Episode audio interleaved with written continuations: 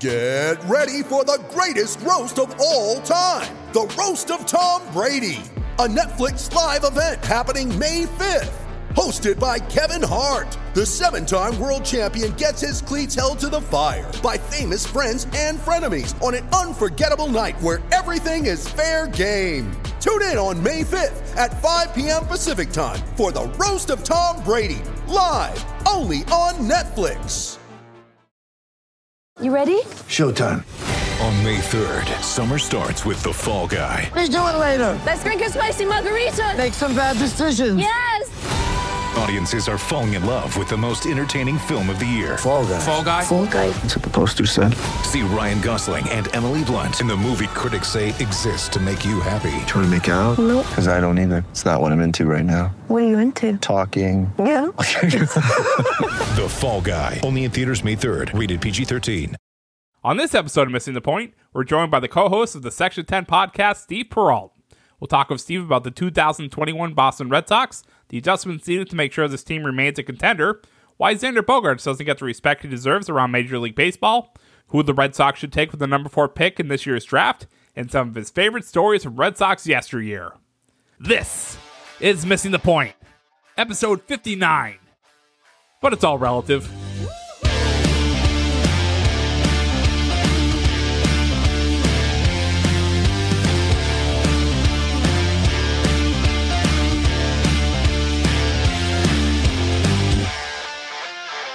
Welcome into Missing the Point. My name's Joe Malkin. I'm here with the real BK Bob Kelly, Ray Sean Buchanan, Craig D'Alessandro, REP, and joining us on this episode of MTP, we have the host and producer of the Section 10 podcast presented by Barstool Sports with Jared Carrabis and Coley Mick. He's a senior programmer for the Bleacher Report app for the last five and a half years. That's a long time to work for Bleacher Report. And he's the host of the Live BP show on WEEI every Saturday with Rob Bradford from 4 to 6 p.m. Formerly, he worked for ESPN New Hampshire, NESN, and Comcast Sportsnet. A graduate of Endicott College in Beverly, Massachusetts, Steve Perrault. Steve, how are you? I am swell. That was an incredible intro. I don't think you could have a better. I also was great at wiffle ball. If we want to throw that in there, I don't know if that was on my resume or not, but no, that was great. I'm happy to be here. Let's do this. I've been looking for a wiffle ball league. I keep finding all these wiffle ball leagues around on TikTok. So if you know one in the Boston area, I know you're a North Shore guy, so that's a little far away from the Worcester area. I know. I went to college in the North Shore, but I live in the South Shore now. I'm in Hingham for the time being. But no, I mean it's tough. Like I, I see it's one of the things I'm most jealous about, if I'm being honest. When I see wiffle ball leagues, I'm like, I wish I had the time to do that. And like also like these and I was gonna say the time and the funds. I'm telling you, some of these leagues are pricey as hell just to play wiffle ball. I was like, I didn't know it was gonna be like this, but yeah, I would love to get back into it. I used to play wiffle ball all the time in high school, so I don't know, maybe one of these days. I was actually in one of those leagues, and I don't know if you guys know this, but like when you get to like a league that knows what they're doing, these kids are no joke throwing that ball. Like some of the sliders and fastballs they're throwing at you, like you you don't even see them coming half the time. It's unbelievable.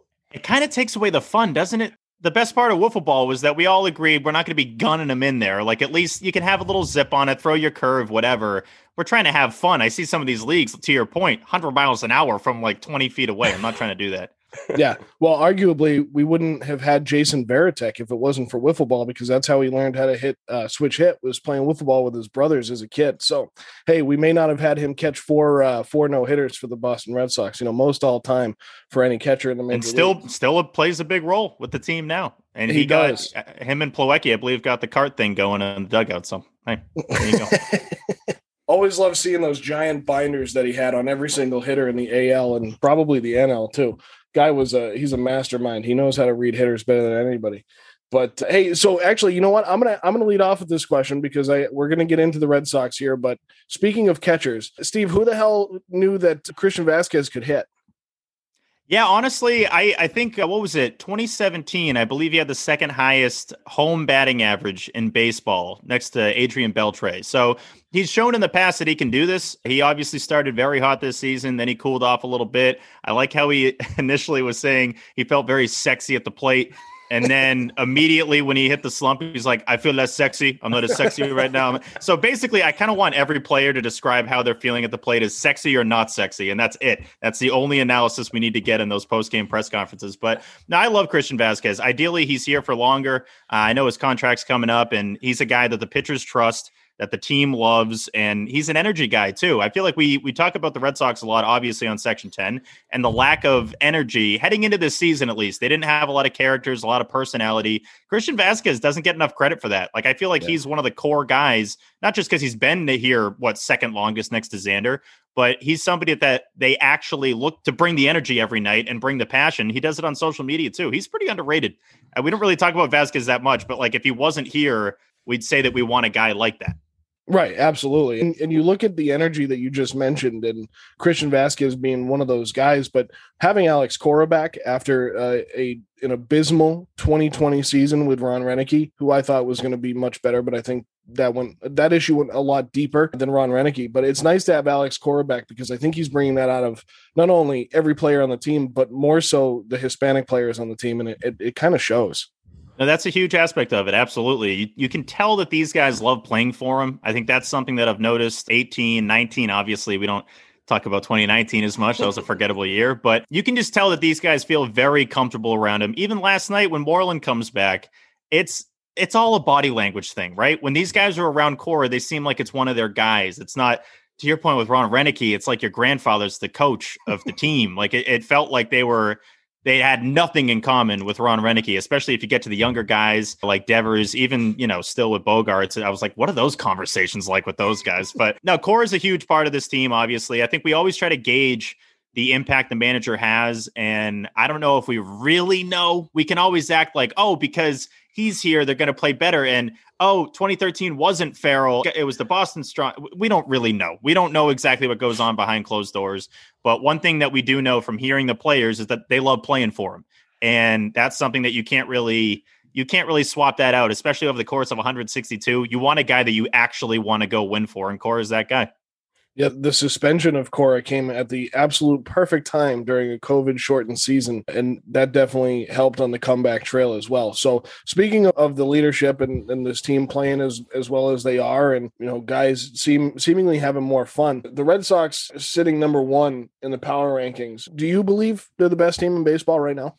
Yeah, I had this conversation with Rob Bradford uh, on the Live BP show on EEI, and and we basically brought up because he keeps bringing it. I think Rob keeps bringing the question up because he wants me just to address it. He's like, "Are they the best team?" Like, answer this question because deep down, I don't think any of us really believe they're the best roster in baseball. I think that would be a little bit insane. I mean, the starting rotation for the most part has done their job. They're not going deep into games, which sucks. But the, and you know that exposes their biggest weakness, the bullpen, especially getting to Matt Barnes is a problem right now. It's been a problem all season long, and it's going to continue to be a problem. So when that's the case, it's hard for me to sit here and say they're the best team in baseball. If they had more bullpen arms I relied on and that Cora relied on, then maybe.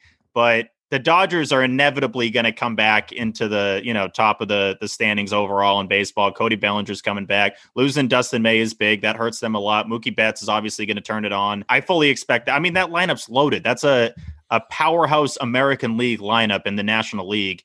And there's no way, especially with their rotation, even losing May, that they're going to be a team that's, you know, not second or third best in Major League Baseball when it's all said and done. So Red Sox right now are the best. I just don't think long term.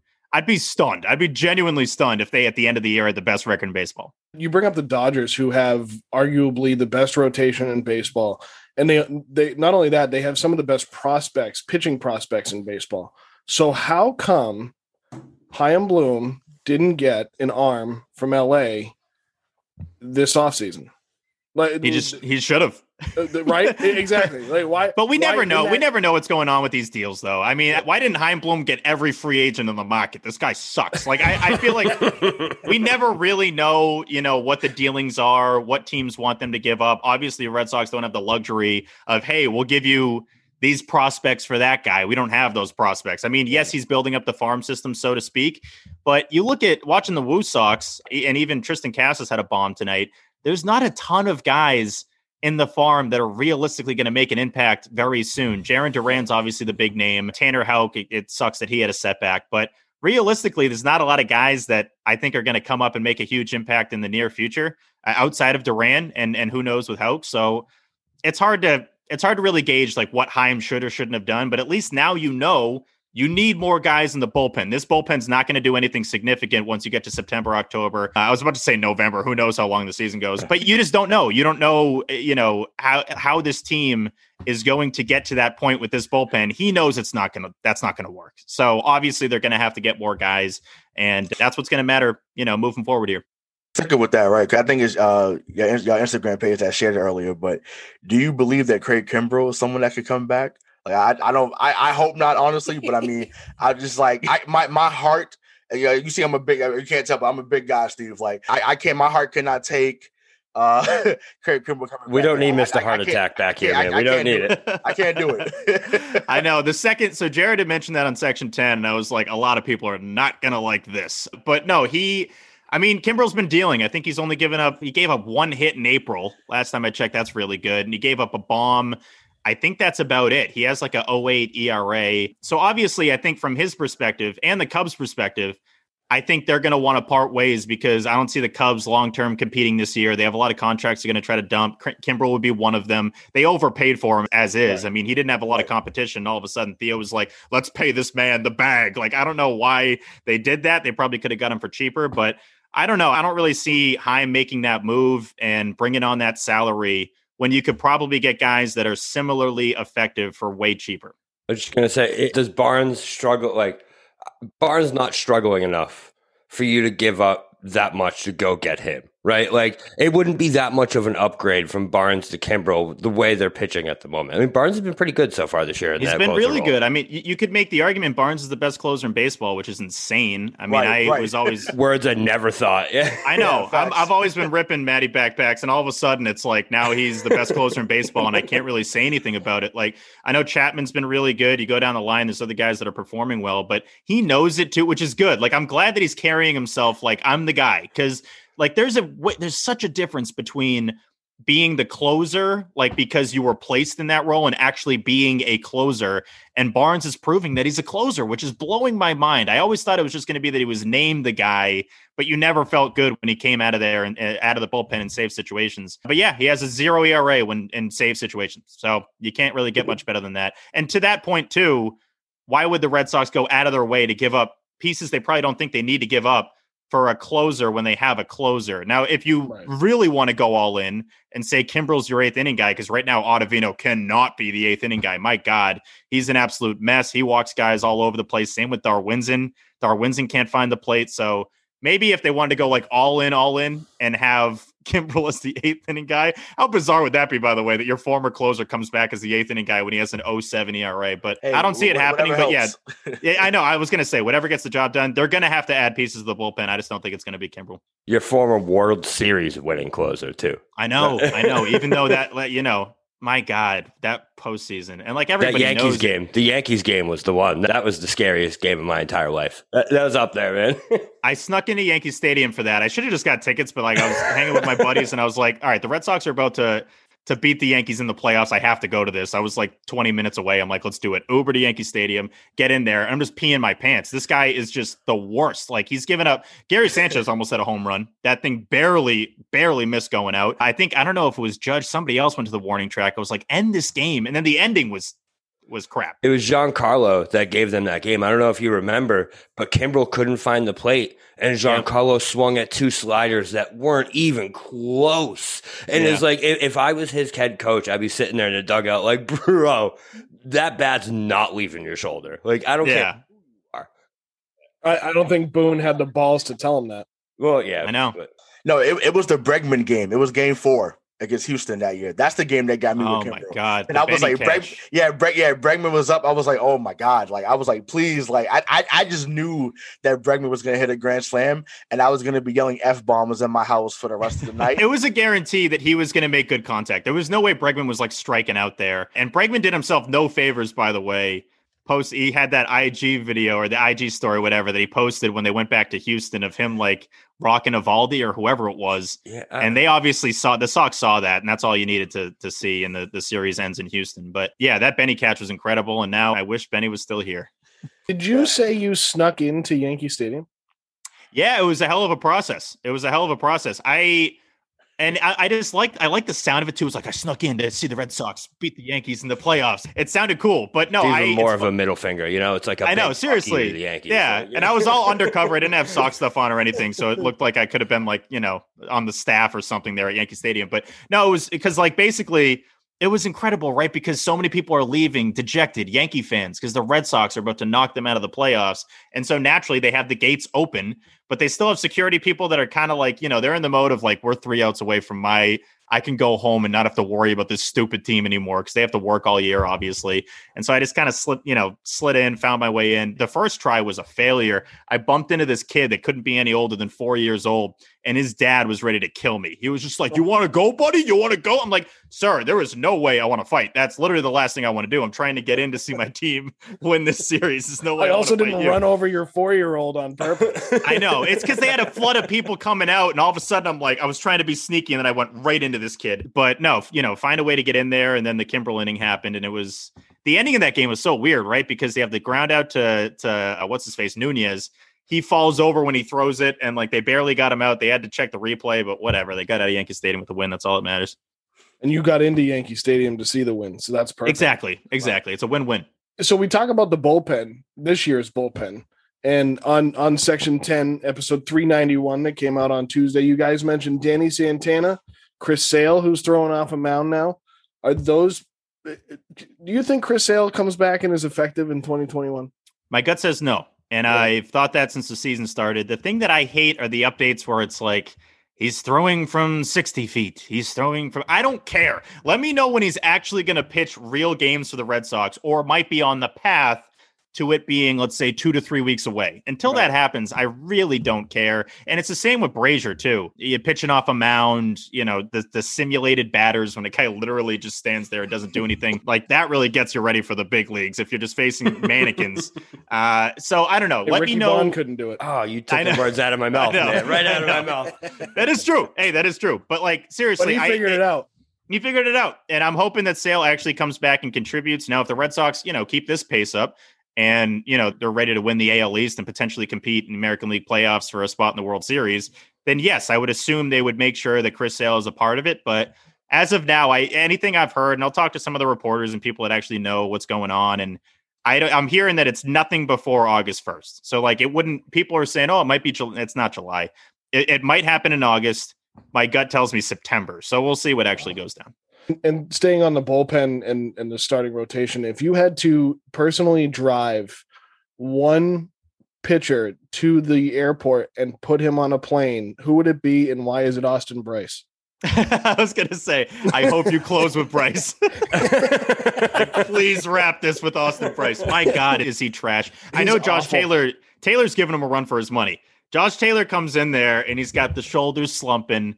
He's just hanging his head, and it's like, dude, you can't suck and also have the worst body language on the planet. Like, at least come in and make me think you're gonna have a good outing. Like that's that's what sucks. Especially when you're on a good baseball team. Like the best team in the league. It's like, Yeah. what are we doing? The only pitcher I've ever seen that had just as bad body language, and my dad told me about him growing up, and I watched all these videos. Bob Stanley, Bob Stanley for the for back in the day, Yeah. same type thing where it was just like as soon as he walked out on the mound, you're like, dude, this he's about to fuck this up. I I know I know what's about to happen, and there's no doubt. we've watched enough baseball in our lives. We know when pitchers are about to just absolutely blow. they give you the signs, right? Like it's mm-hmm. you can tell before it happens that it's about to be a nightmare. You don't need the bases to be loaded. It could be nobody on, and you're like, this is about to be awful. Josh Taylor the other day, I think he faced four batters. He was behind in the count on all of them, walked two of them, and luckily got a double play and a strikeout. And it- it- the, guy- he's terrible. He's obviously not built for this level, and that's with it being a subpar bullpen. So he's really showing himself amongst a non-impressive bullpen, he's showing that he's even worse than a subpar bullpen. So I would say it's Austin Brice, but Josh Taylor's really close to Austin Brice. What's good about the at least the starting rotation, especially I, I look at like Garrett Richards, who kind of figured it out in his last start. Uh, it- eh, th- these guys have all been able to put in quality starts recently. You know, they're going six, seven innings, which is great because then if the offense is on like they have been, the at least the bullpen then doesn't have to do much before we get to Matt Barnes, who is clearly the, the best pitcher in the bullpen for the Boston Red Sox right now. We're, still only in May, but if you're sitting in the GM seat, where are you looking to improve this team going forward? If there is an area to improve, I mean, we know the bullpen is, but what area would you improve? I think Chaim is targeting the bullpen. I, would be stunned if he's not trying to add pieces that could realistically put them in a, a solid position to get to Barnes because I, I, know the rotation has been good. I think recently there's times where we go off of like a five or six start span and we're like, rotation's been really good. I'm like, it's been good. It's been good. These guys, we don't expect them to do a ton and they go I think it was the most starter innings in baseball, which is kind of stunning. It's because none of them really get crushed early. They're sure. not. We haven't had a couple any starts where the guy only you know gets taken out like what's his face Lucas Giolito on Patriots Day. He went like whatever. He got three outs. So they haven't had a start yet where somebody gets absolutely destroyed in the first couple of innings. Martin Perez. I know we talk about Perez Day all the time. I'm going to need Martin to go a little deeper in the games. He hasn't gone through six yet. So, yeah, Richards has figured it out to, to a certain degree, at least as much as I think he's going to figure it out.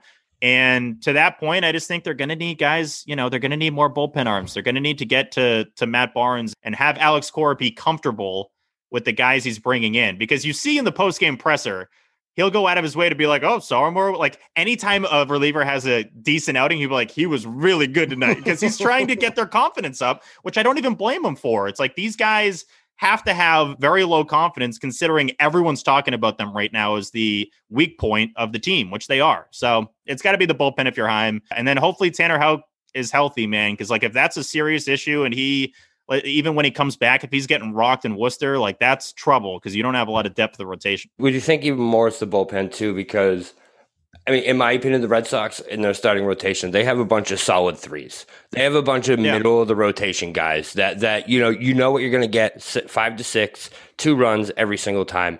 But like you said, there's no bridge. There, there yeah. absolutely isn't. And what blows my mind, I don't know if maybe you think it's a pitching coach problem, is every issue it seems is control. Whenever the Red Sox lose their way when they're on the mound, it's because they're walking two, three guys in an inning. So, what, what do you think is contributing to that?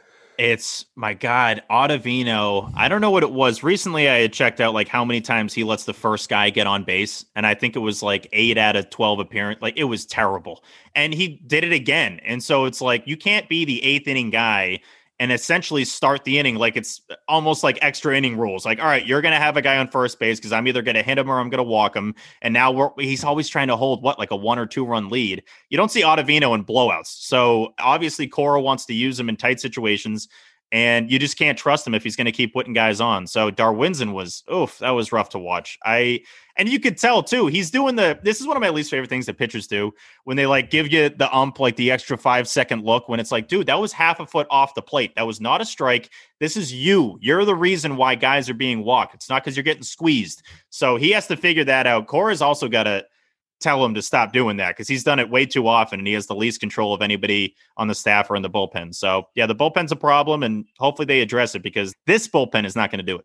Yeah, I, I mean, the, the, last part on that for me, see, I don't know. To me, I, I look at Sawamura and I feel like, to me, I feel like he's, he's the guy that should be that guy that can be that eighth inning guy. To me, I, I, look at his stuff and I think that man, like he reminds me a little bit of Koji, but what, what he throw he throws harder. I mean, obviously we're in the same number as well, so I do think he's someone that could be really good later on. I don't remember Koji being great all year, but I, I just remember him being I dominant. Yeah, same here. You know, I just remember him getting there, and I'm like, man, by the time we got to the playoffs, he was lights out. So.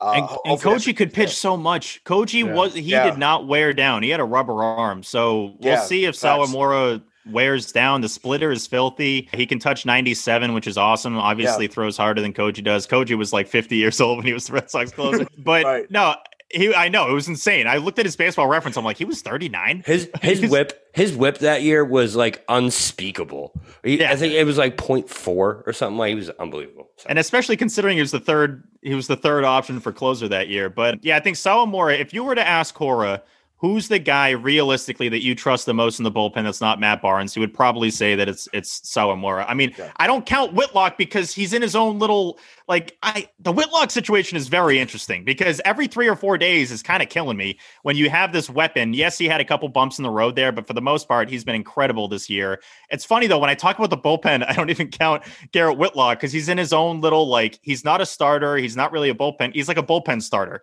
And you also can't do anything with him because he's a Rule Five guy. So if they send him down because he's had a bad, a few bad days, he just goes back to New York. So you got to keep him up here and just let him work through it.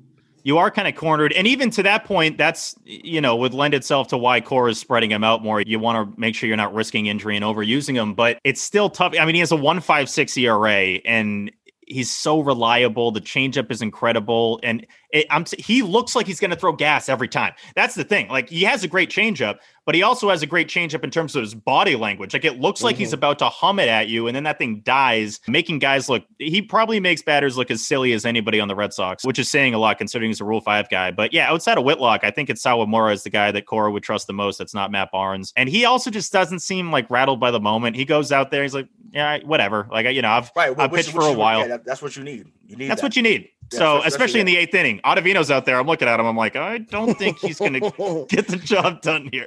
Yankees were like, "Yeah, you want him? Yeah, you can take Yeah, him. You can take it him." He is your problem. It's like, oh, he's a northeastern guy. Who cares? Like, yeah, That I was like- think he'd be good in the eighth inning for you guys. It Yeah. did. It did. It did backfire at first. He was. He was pitching well at first, and I was like, "Wow! Like I can't believe they just gave him to." But it, it, it let it let me know that New York didn't think we were going to be this good. And then obviously Yeah. now we started to revert back to what he was towards you know the end of his time in New York. But like early on, I was like, okay, like maybe we might have something here with him. But you know, hopefully he he gets back to that to what he was at the beginning of the year uh, going forward. Yeah, between the slider, between his slider and Whitlock's changeup, I think those are the two best pitches the Red Sox have. that Easily. slider, if he can spot that slider, it looks like it's going to hit you and then it's a strike, but he can't. That's the thing. He'll occasionally spot it, but then, you know, half the time it's never even a strike. It's way out of the zone. It's in the dirt. Vasquez is looking at him like, what are we doing here? So I just, yeah, I wish, and I feel like a clown because before the season started, I kept saying like Ottavino should be the closer. Ottavino should be the closer. And it's like, no, he definitely shouldn't considering what we've seen so far. So yeah, the bullpen continues to be an issue. Hopefully it isn't tonight, but who knows? I mean, it's if you ask Cora, he would say the bullpen's going to be a problem basically every night and he's going to have to figure it out. Hey, well, you know, they, we talk about being a northeastern guy. I mean, I don't even know if everyone around here. I mean, obviously, the five of us know that they have a baseball program, but it's not like saying he's a Vandy guy. Which uh, I have uh, Yeah. Three three quick topics for you. One, I'm going to start with the the worst one. Franchy Cordero. How do we get him out of Boston?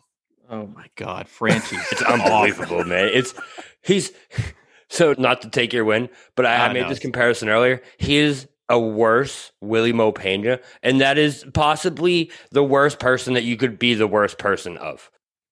I'm telling you, when the season started, everyone did the Wily Mo Pena thing. And yeah, I wish it was William Mo like, I'd be pumped if he actually hit bombs. Like, that's the thing that sucks. If you told me that Franchy was going to come in uh, and whatever his career average was, was probably in like the 240s or 230s. If you told me he was going to hit like 225, blast bombs all season, and play a decent left, I'd be like, okay, that's fine because Benny's no guarantee. I still think Benny has he's got the revenge summer coming up here, and I think he's really going to be a huge part of the Royals team that's fading fast right now. But yeah, Franchy's just been a mess, man. His body language is terrible. You expect him to strike out every time he's up there. The amount of people in my mentions when he had that three for five game, like that meant anything. Like, oh, you, I bet you wish you uh, didn't say that negative stuff about Franchy. It's like, no, I don't. I don't. I don't take that back at all. He sucks. He's one for his last fifty-two, I think. Unbelievable. He's one for his last 52 if you take the, the Kike game out, and a game that he didn't even think he was going to play in, which to Lou Merloni's point, he had mentioned on the radio.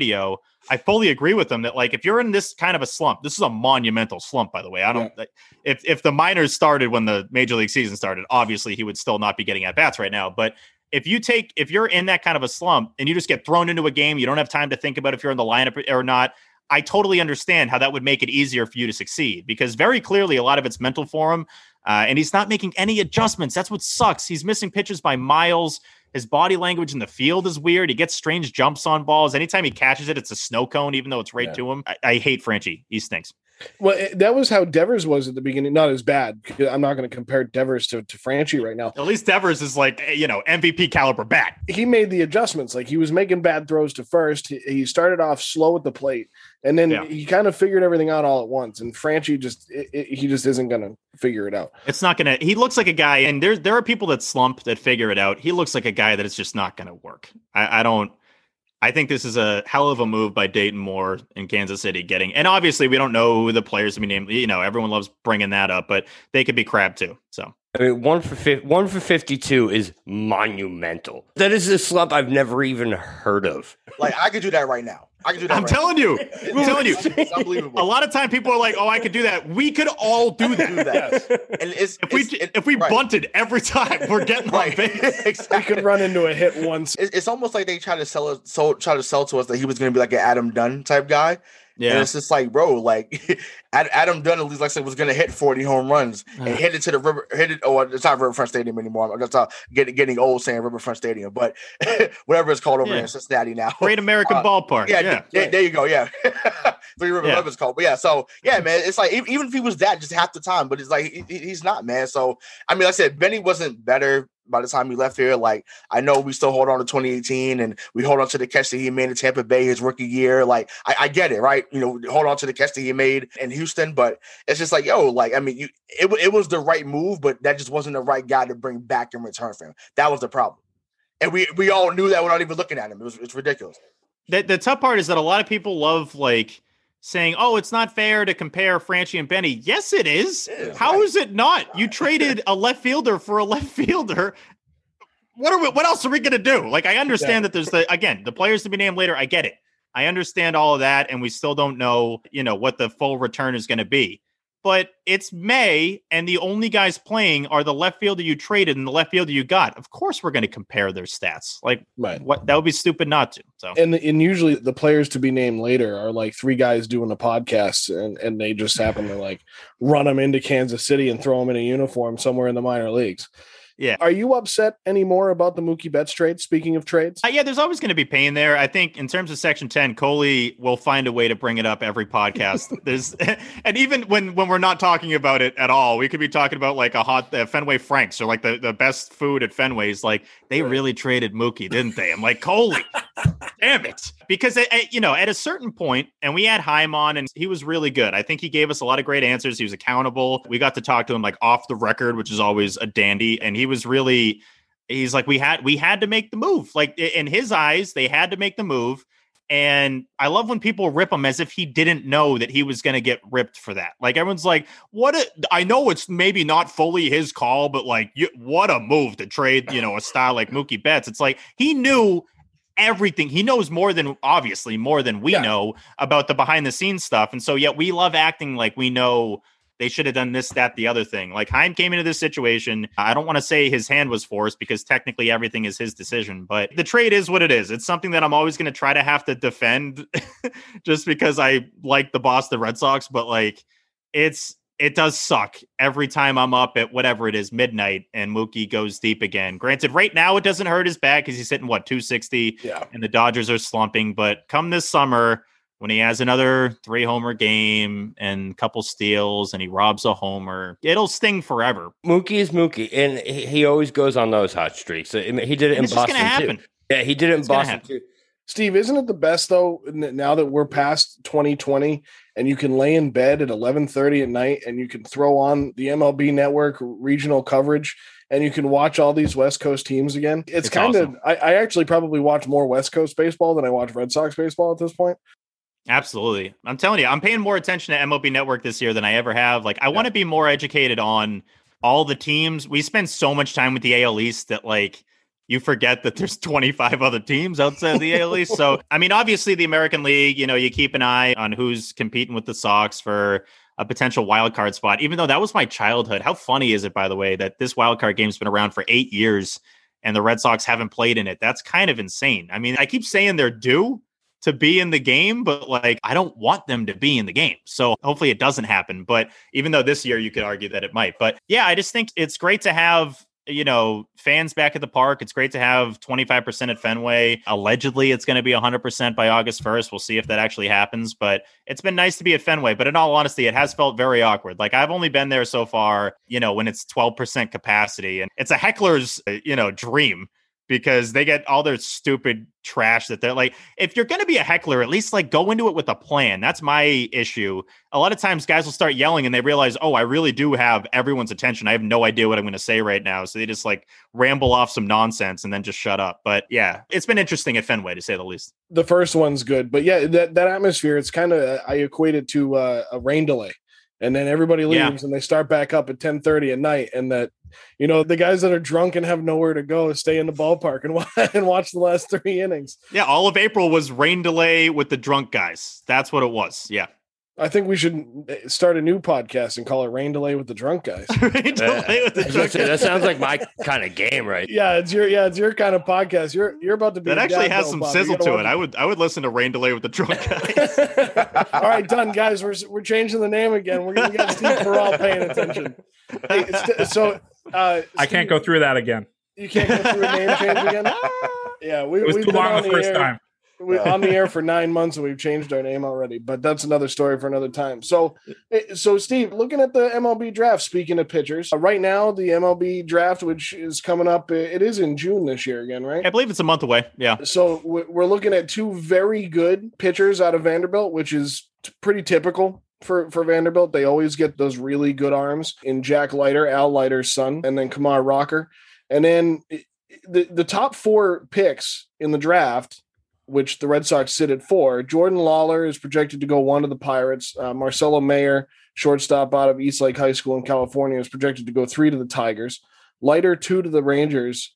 And then the Red Sox are projected to get Kumar Rocker at number four. And granted, when when we talk about the MLB draft, it's nothing like any of the other drafts, right? The, the closest one you could equate it to is the NHL because guys kind of sit down in Providence for a little while. But in terms of this, I mean, if you bring in a guy like Rocker, does that change your minor league system that much for the Boston Red Sox, at least in terms of pitching? I mean, it should. I, I think there's times where we forget when these drafts happen and we get all hyped about the guy that it takes a while for them to get up here. Like we had Triston Casas on Section 10 in 2018. And I remember he had just been drafted the day before. We thought we were getting punked because he immediately was like, just like the cockiest dude on the planet. He was like, I can't wait to go to Yankee Stadium and shut everybody up. I was like, what the hell? The kid's like 17 or 18 years old. I'm like, pump the brakes, chief. Like, this is a little, we literally had to like double check to make sure we weren't getting like pranked on the show. So I, I mean, there's been a lot of Kumar Rocker talk. Obviously, Jack Leiter. That was, those two names made last year worth it. uh, I guess. I mean, it still wasn't worth it because watching all those games was a pain in the ass.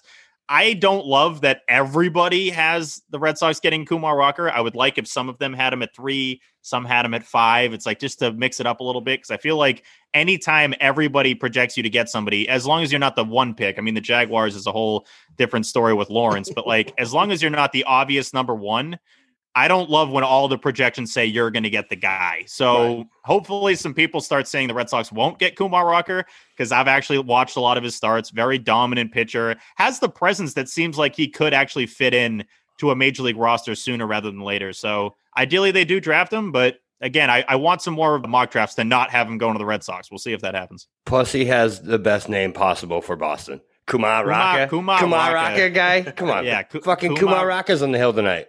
Yeah, it's like a new, that- no, it's a new Nomar. Yeah, Kumar yeah, I- I, I, need, I need that just for that. Like he, he could go, he could be like John Burkett from like 03 and I'd be okay with it. He could go 12 and 9, but because he's on the team, like Ku- Kumar's on the mind, I'm, I'm here for it, you know? And he, I can see the shirts right now. I have not heard the name John Burkett in a long time. Guy was I liked him though. He, I Yeah. thought he was for what he was. I thought he was good for what you expect of John Burkett. Right, yeah. I never knew if it was Burkett or Burkett. I was just I don't know. I took a guess. And, and but- it depends on what Joe Buck wanted to say that night.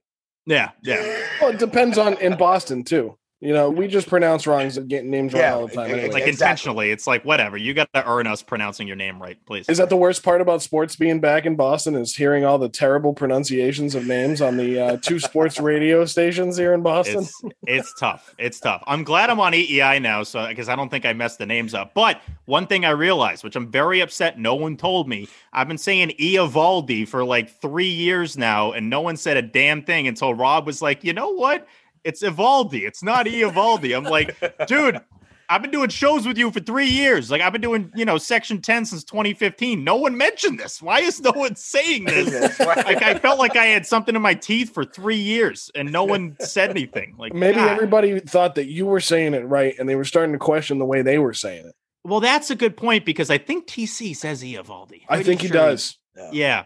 TC's allowed to do that though. He's one of those guys where like no one's ever going to correct. Him. Are you Tom saying Karen's Steve's not? No, no. Oh shit. That's not what are you saying? How? What are you What are you That's saying? not Bobby? what I You got meant. him on the show the first time and you're do that to us? No, TC's an OG. TC's an OG. That's like it's like Tommy Heinsohn, bro. He can say whatever he wants. when we had TC on Section 10, I, I felt like, okay, we we got like we needed him on the show. We got him on the show. We got to do it actually in Section 10, which is really cool. TC is the best. He also understands like how to evolve. I more people in this field, especially some of these reporters, holy hell, need to realize that they can't just keep doing the same like, all right, question answer to Cora, type up my thing, and I'm done. You have to engage with the people that that pay attention to your stuff, and TC does a great job of that. Yeah, he does. Yeah, he's been phenomenal. So speaking of TC being an OG, how the game has changed in the last 20 years because we talk about all these new stats, these new metrics. The w- war has been around for a long time, but now we're talking about launch angle and and velocity and all this other crap, I guess. It- How much has the game changed in 20 years since the Red Sox won their first World Series in 86 years? And what do you think I I know obviously the five of us watch the game, we love it. But what can be done to the game to make it better and bring in these younger fans that are behind us and really don't pay attention?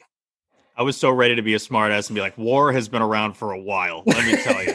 That's why I threw it in because I kind of saw you get the side eye, like, what? What is this guy I don't know why about? my brain processed that as like we've been at wars for like so long. But no, I I love I love war. Initially, here's the thing with a lot of these stats. Initially, you're like, who's this guy that just walked in? Who is this guy? Who let this guy in? I don't know who this guy is in my bar.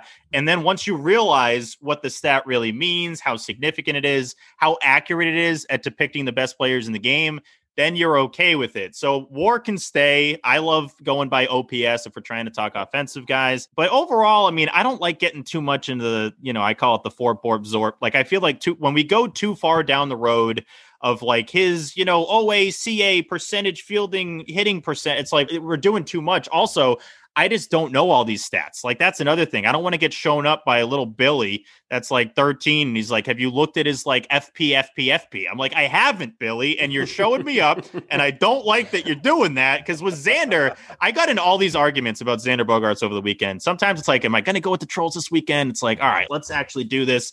And everybody that goes at Xander's fielding, I think takes it a little too far. And then sure enough, he's looked terrible in the field the last three games. I'm like, you could not have picked a worse time to decide to be awful. That play, that triple was not a triple. Let's be honest. That Mullins, that should have been. I was going to bring that up. I, I watched that after I listened to Section 10 this week, and I was like, all right, I got to see what this is, but because I didn't see the play, I think I agree with you. I think it's an error. That has to be. I mean, that Yeah. ball's in his glove. Also, the the scorers are getting so soft. Literally anything that will benefit the home team, they are giving to him. Last night, Michael Chavis has he hits it right back to the pitcher, bobbles the ball, boots it all over the place, and it was a single. And I'm like, what is an error anymore if we're going to call that a single? This is a side rant, but yeah, the stats, I if they're simple enough then I'm down. If you have to like have eight letters uh, to sum up what it means and they all have a different word, I can't do that. I think if we're talking about the style of game, it's changed a lot since 04, since we've, you know, grown up watching the Red Sox and, you know, 03, 04, the teams I really think of in terms of like dominated my childhood and, and the reason why, you know, we couldn't sleep. But I, I just Right. think the game's the game is different now. And I think there is a line with the whole let the kids play. Like I look at it as let the kids play to a certain degree. Once we're doing what Amir Garrett was doing a couple weeks ago to Anthony Rizzo, who's a teddy bear, like barking at him and flexing, and Rizzo Yeah. didn't do a damn thing. It's like, what are you? Relax, dude. That's where I draw the line. I think Marcus Stroman's done some things over the years that I just can't stand because he's like, what? The guys do bat flips. It's like that doesn't mean you can curse out the dugout. Like that's uh, those aren't level. Trevor Bauer, don't get me started on Bauer. He's such a he's such a goof, man. I, I know he leans into it, but so there are certain guys that I think take it a little too far. But for the most part, I mean, it's just a sexy game. Tatis, Yeah. Soto, Trout isn't as sexy, but every night he's going to hit a homer basically. And Xander Bogaerts, I think, deserves a little more credit in terms of the swagger game too. So I do like where we're at right now, but I say let the kids play with a little asterisk on the back. Like they can't do literally anything you want to do. You got to yeah, there's got to be rules. I, I mean, Yeah. there's, there's, you know, what Castellanos did at the first week of the season, I even thought that was fine. I, I thought that was a little bit of because they, he got thrown at. So it's, Right. I, I don't have a problem with it. Right. If, if you're going to throw at him, but like I, so the funny thing is, and this normally is what happens, is you see the, you see the last thing, you don't see the first thing. So I thought he was just doing that out of nowhere. I'm like, relax, dude. That was a little bit, that was a little bit much. He scores and he's like, "That's right, buddy. That's right." It's like, It bro, was it's, like the, a, it's the fifth inning. I know It- it- you're in Cincinnati. Like let's let's pump the brakes a little bit. But but no, once I saw they were plunking him, it's like, oh yeah, that's fair game. That's fair game. If you're gonna Yeah. if you're gonna throw at me, then I'm gonna I'm gonna flex on you a little bit. That's fine. Real quick on X. So, beginning of the season, me, Ray, Craig, and Joe all went absolute apeshit when we saw these shortstop top 10 rankings everyone was ranking. And almost every single one of them left Xander out or had him like eight, nine, ten. Like, he wasn't in that top five upper echelon as shortstops. That's like, we're not crazy for thinking that's absolute fucking blasphemy, right? Oh, it's insane. Yeah, no, it's insane. But he's doing what he can to prove he deserves to be in the discussion. And this, a lot of times, this is the year around late 20s is when you really cement, like, am I going to be a guy that had a handful of good seasons and then maybe tails off? Or am I going to be one of the best at this position that you've seen this century? And I think Xander's at that point right now where I expect he's going to go towards the latter there. I expect that he's going to be, at the end of the day, the best shortstop in Red Sox history. And I'm, you know, the biggest Nomar fan of all time. But obviously, it's tough when Nomar was here for six years. So Xander's not necessarily going to get all the attention Tatis is going to get. Even Trevor Story, for some reason, with how bad the Rockies are.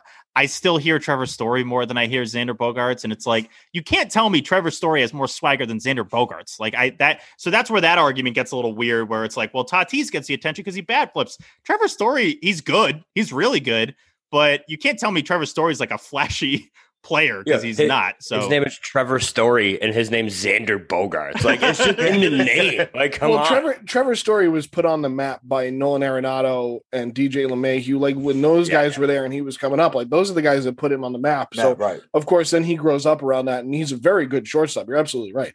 But when you talk about swagger, I mean, there's no, yeah, it, I'm with Bobby. Xander Bogart sounds much sexier than Trevor Story. no, and it's not even close. Also, Xander's probably the best looking dude on the team if we want to go down that route. But, Fair. uh, Uh, also, he, he, I think he can finally be the face of the team. And Yeah. with last year is such a you're not going to have a face of a team when you're the fourth worst team in baseball. so you don't count that. But if you look at it from an overall standpoint, he grew up under like David Ortiz's wing. Like he Yeah. he helped him out, and then Xander was a guy that helped out Mookie Betts, and then helped now is helping out Rafael Devers in terms of feeling comfortable. Xander's finally the guy in the face of the Red Sox, and by default, if you're the face of the Red Sox, I mean, look over the years, you're gonna get national attention. There's no way you can be the face of this team and not be on the cover of video games and and have your name mentioned with some of the best in the game. So I think we talk a lot. It's funny because like we say we don't talk about Xander Bogaerts a lot, but then in doing that, we're talking about Xander Bogaerts. So it's a little bit of like a catch twenty two or whatever the hell. But I think he will finally get more national attention this year. But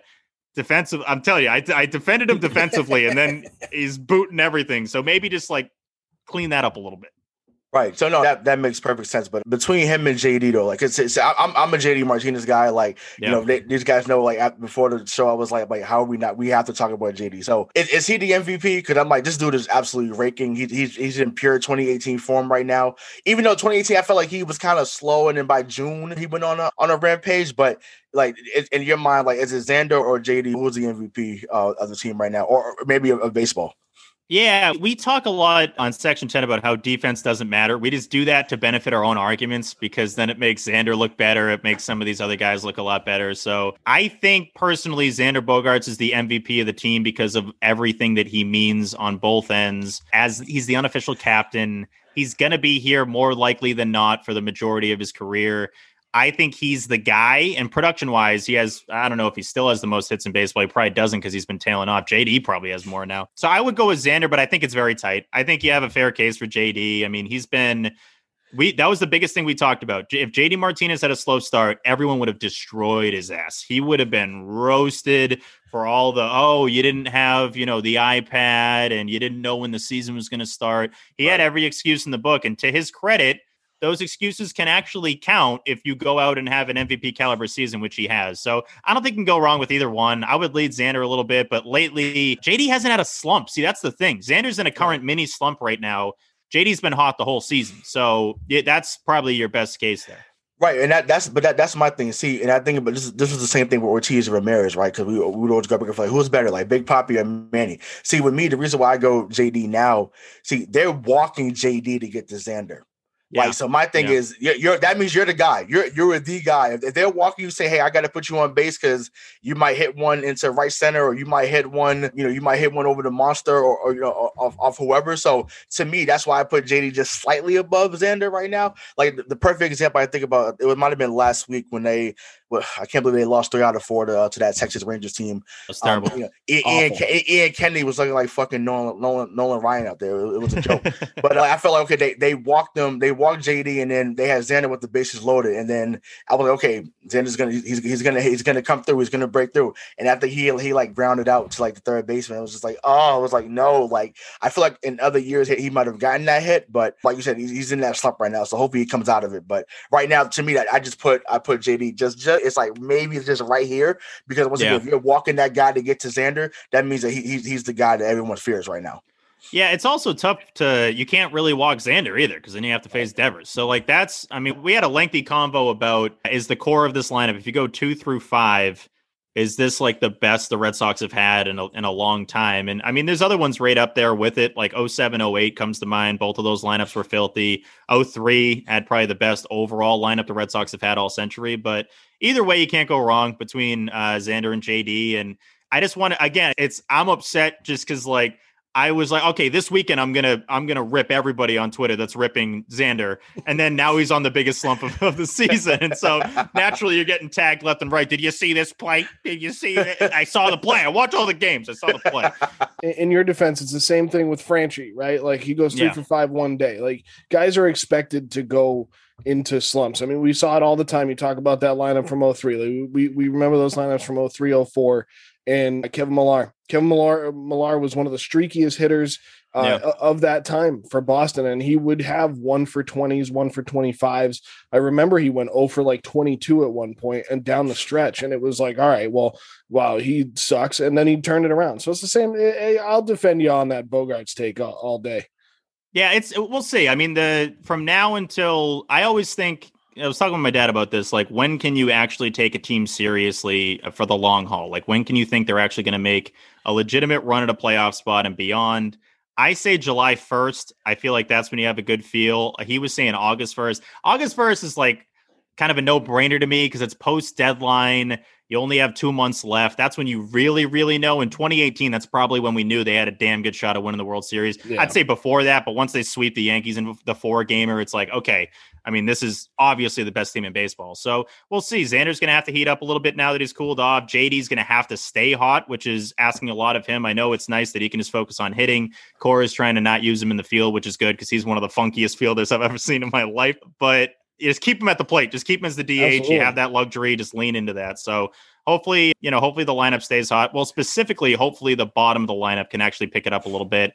Renfroe's done his part, Marwin a little bit. Bobby's gotten a good amount of time off here. I don't know if that's just to reset him, but yeah, Franchy's going to suck. We know that. The, the one guarantee, Franchy's terrible. We can all agree on that. Right, I, I, I'm think I, I might, I might have to agree with your dad. I, I, I dad, dad might be, he might be scarred from 2011. Because remember Yeah. that, that that 2011 team from June to August, or really from May to August, To that September. was that, yeah, so yeah, September. That was the best team in baseball. They was smacking Yeah. everybody, and I was running around with a, you know, with a, you know, Adrian Gonzalez for MVP. Uh, so like, it was There was like, always shit, something off yeah, about this- this- that this team, is though. great, yeah, you know? they were amazing, but like there was always those weird, like you know what I mean. There was those. I mean, we, we say that now it was, though. yeah, for, It's- it's, like it's the a hindsight Celtics. take. It's like yeah, the we, we say that now, man. 2001. That team was that team was special. I, I, there was more off about that 2012 team, but Really, everything was off about the 2012. Speaking of that 2012 team, did did everybody else see that Bobby Valentine is running for mayor of Stamford, Connecticut? I hope he gets it. The inventor of the wrap. I hope he gets Connecticut mayor. We'll Uh. Yeah, right. We'll we'll see if he, he can he can get elected down there in Stamford. I know some people from the area that will not be voting for him. But hey, so Steve, I, I don't know if you, you know, but that kid you were talking about, the 13 year old that was throwing all the stats at you, this hypothetical kid, he was actually that four year old that you ran over at Yankee Stadium. It was the So same guy. It was I just knew it. getting you back. He somehow grew up nine years and three years. I knew he was going to do it. He told me he was going to do it when he was on the ground looking at me. I still have, I'm not kidding. Like, because I picked it, it's one of these like, pick this door or pick that door. Like, what's behind this door? I picked the wrong door. It was a swarm of Yankee fans coming down, and this dad's holding on to his four year old, and I just plummeled right into him. I just plowed him. And everyone's looking at me like I'm some devil. I'm like, I'm not trying to hit a four year old. Obviously, I'm not trying to kick this kid. He couldn't have been any taller than like three feet. I'm like, I couldn't see him. But no, I ran out of there as, as fast as I could. And I was like, all right.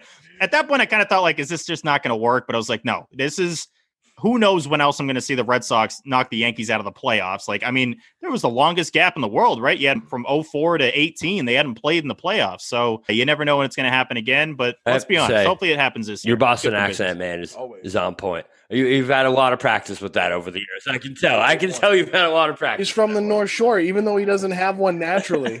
Yeah, naturally, it's always in there. It's got to be. If it's not in there, then you're lying. If you're around these people long enough, if you're around this area long enough, so yeah, it's definitely got to be a part of the repertoire for sure.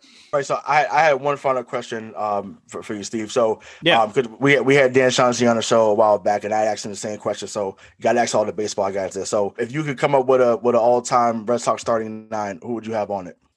An all-time Red Sox starting nine on the spot. I like this. Pitching is obviously Pedro.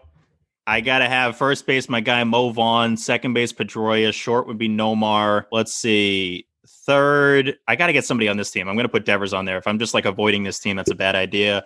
Left field, Manny, center field. Center field's actually a head scratch. By the way, I always go with guys I've seen. So like Ted Williams, well, he's he's in right, but like I'm going with guys I watch because I'm not gonna be like, oh, Bobby Doerr. Like, yeah, no, I know. I'm sure he had because like we did a draft during the quarantine of like all time Red Sox. And my dad was like, oh, Steven, you're forgetting all these guys. I'm like, Dad, they played in the 50s. I did. I don't know. I, I don't Right. even know if they had footage. But center, I'll go. Ah, center. That's the only one I'm stumbling on because I would have I'd have Varitek a catcher, and manager would be Francona, and then Wendell Kim's my third base coach. By the way, Wendell Yes. Kim. Wendell love- Kim was the Wendell best. Kim. Wave him home. Oh, Wave him R.I.P. home. Wendell Kim. Wave him home. Wave, Wave wave, him home, wave, wave, Wendell. Wendell. Yes. I put way back Wasdin in the bullpen. Yeah, Uh, I love it. Let's go. but no, center love it. field. I'll just mess around and put Darren Lewis in center Mr. field. I love Darren, Darren Lewis. Lewis. I love it. I love Darren it. Lewis was my guy. Yeah, we always called him hit it to the wrong guy. Darren Lewis caught the ball every time. I don't remember him seeing him make an error ever. Realistically, I'd have Jacoby out there. It's so funny how Red Sox fans treat Jacoby. It's like, isn't this the perfect world where he gave you his best years and did nothing for the Yankees? Yankees, after, right. Like, but like we look at him, it's like, oh god, what a- what a bum! He signed with the Yankees. It's like, no, he made them waste endless money on a guy that did nothing for them. That's a good Coco? thing. That's No like Coco come love? But anyway, I love Jacoby. What, what, what, what, what, what, what about right field? Right field. Uh, Teddy Ballgame. Okay. Yeah. And so, yeah, again, if this was guys I watched, right field would be, uh, well, it would have to be Mookie, right? If Right. it's guys, if it gu- guys that I watched, then it would have to be Mookie Betts. But yeah, center field, I just kind of want to mess around a little bit. I would, it was either yeah, Jacoby, Coco. I, I can't do Jackie because he couldn't hit for shit. And then But I mean, his, his- Damon's- his, defense is en- his defense for me all time, all enough- time. Oh, yeah. It's enough for me. I'm sorry. Like that play. Oh, it's the best center fielder glove that we've seen on the Yes. Oh yeah. H- h- hands down. And I, I know Yeah. there's people from another era that may say Freddie Lynn. I, I get it. Yeah. Or Dwight Evans. Once again, I get it because those, those guys that that was one of the best outfields. We've been very blessed in the city to Oh, have great time. outfields from each from each decade. Honestly. All time Oh, outfielders. Yeah. Yeah. you know, so it's just like that's one thing we- we've been very blessed in the city. But I'm like, you know, I think I, I want to say he picked Dwight Evans. I'm talking about. I, I want to say Dan picked it, which I, I get. But yeah, I mean, Mo- Mookie has to be on the list. Like, I'm sorry, I think he had left Manny off there, but he was talking about like the steroid thing. But I'm like, look, man, You can't tell me Manny Ramirez isn't one of the best hitters of all time. Manny is, Oh. the, and, I'm- and I, I know we talked about Pujols recently, well, off, off the air, but I, I said Manny's the best right-handed hitter I've ever seen. I'm sorry, like I'm, and I'm maybe I'm biased because he was here for eight years, and I was crying like a little kid even at 17 when he got traded to the Dodgers in 2008 and went on a hell of a run to the to the NLCS. Like I was, like I have, but the tears are probably in my Manny shirt in my closet right now. But yeah, Dude, man, I'm Yeah, telling so- you, Manny Manny would hurt Manny would hurt. That that cut deep. Everyone had the 99 jersey. I'm like, he's our guy. He high not high he high fives guy. our guy, face. right?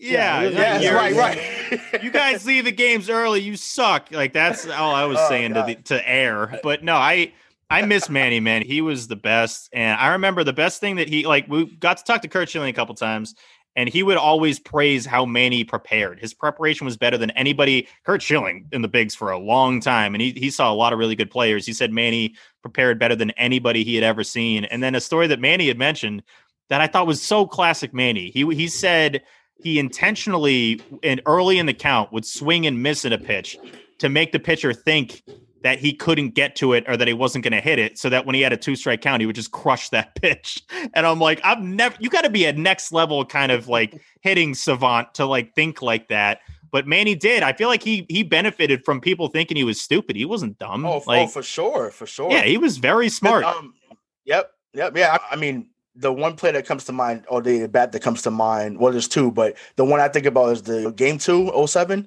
yeah k-rod Yeah, yeah. I mean, yeah, I mean, and we know K Rod was nasty when he got Peak of his LA. powers. Yeah, you know, this is you know, this is before he kind of fell off in Milwaukee. Like he was still the guy, and man, he, he threw that that T sumer that didn't seem, and man, he lost it. And I was just like, I was doing Dude. at the same. It was simultaneous. I was like, let's go. Yeah, exactly. I if, if, you can see, I'm the guy with the towel. No, but there it is there it is. There it is. There. I've never my favorite awesome. games I've ever been to. This one is actually second place. You would think this would have been the I got grounded for a month for skipping school to go to that game.